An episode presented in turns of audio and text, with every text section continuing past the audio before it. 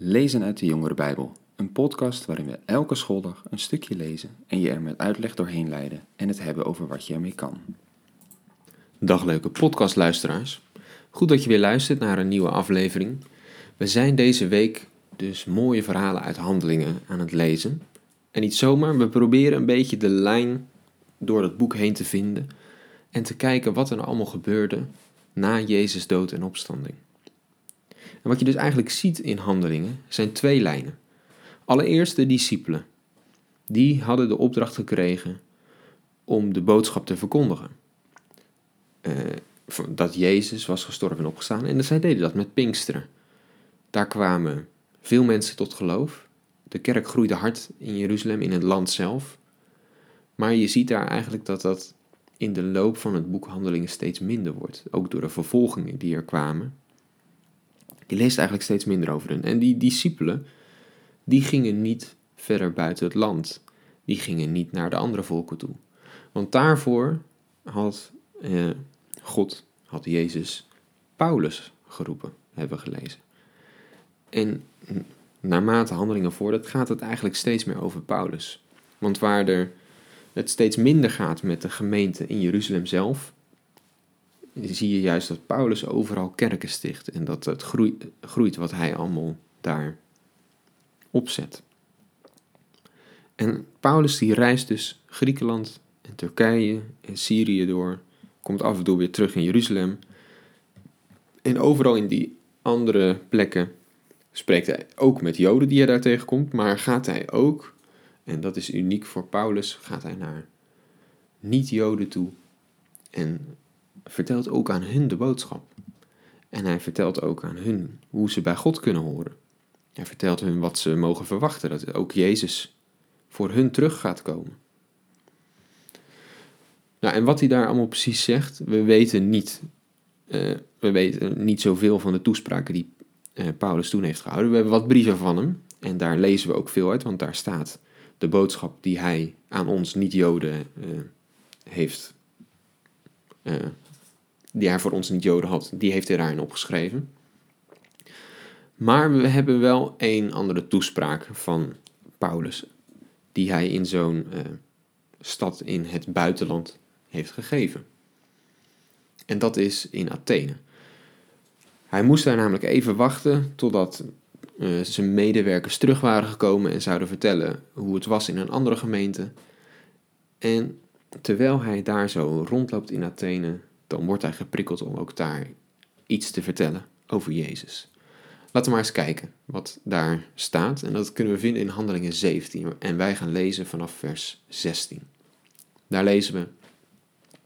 Terwijl Paulus in Athene op hem wachtte, raakte hij hevig verontwaardigd bij het zien van de vele godenbeelden in de stad.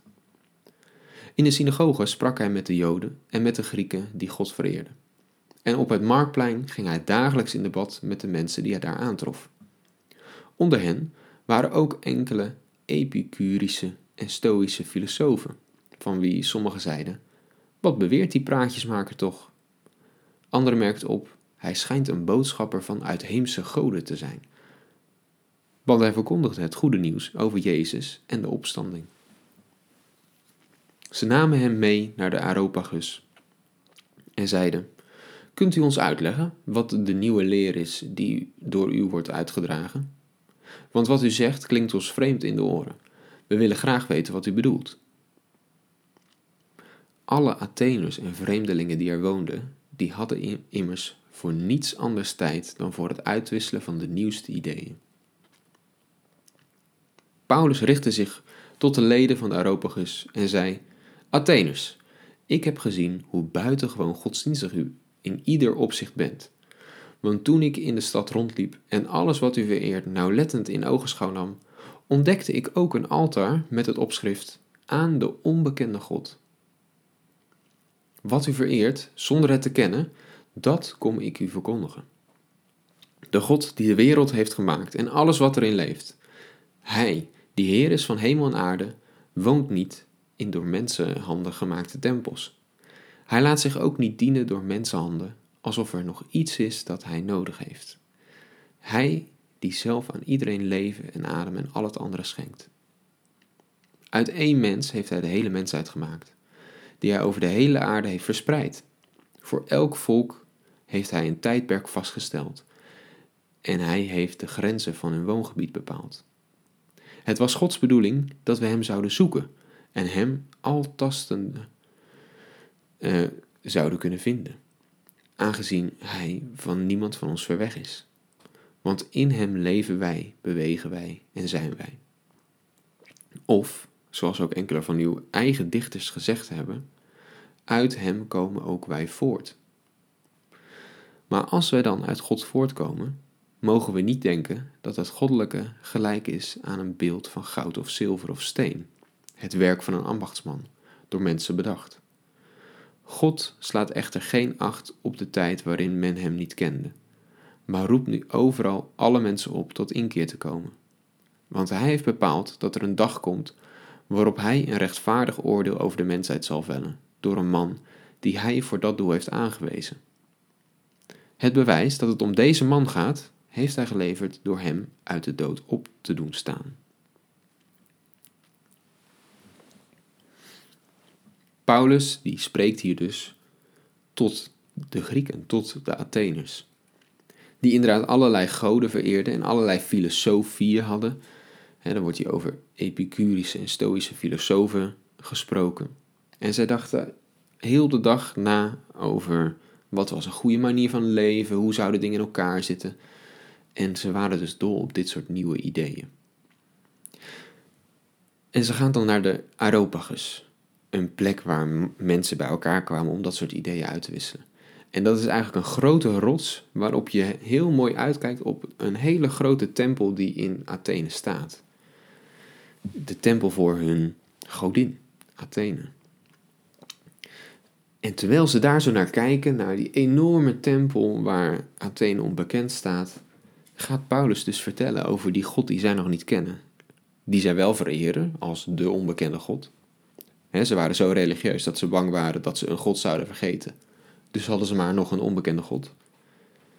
En Paulus die vertelt hen erover. En terwijl ze naar die grote tempel keken daar op de achtergrond, vertelt hij eigenlijk hoe onzinnig het is. Dat ze geloven in een God die in een door mensen gemaakte tempel woont. Een beeld wat mensen hebben gemaakt, dat ze dat aanbidden. En dat ze dus het idee hebben dat die God blijkbaar mensen nodig heeft, terwijl die God alles gemaakt heeft. En de God die Paulus verkondigt is dus anders. En hij vertelt over Jezus, over hoe hij is gestorven en opgestaan. En hoe ook zij, niet-Joden, bij hem kunnen horen door uh, anders in het leven te gaan staan.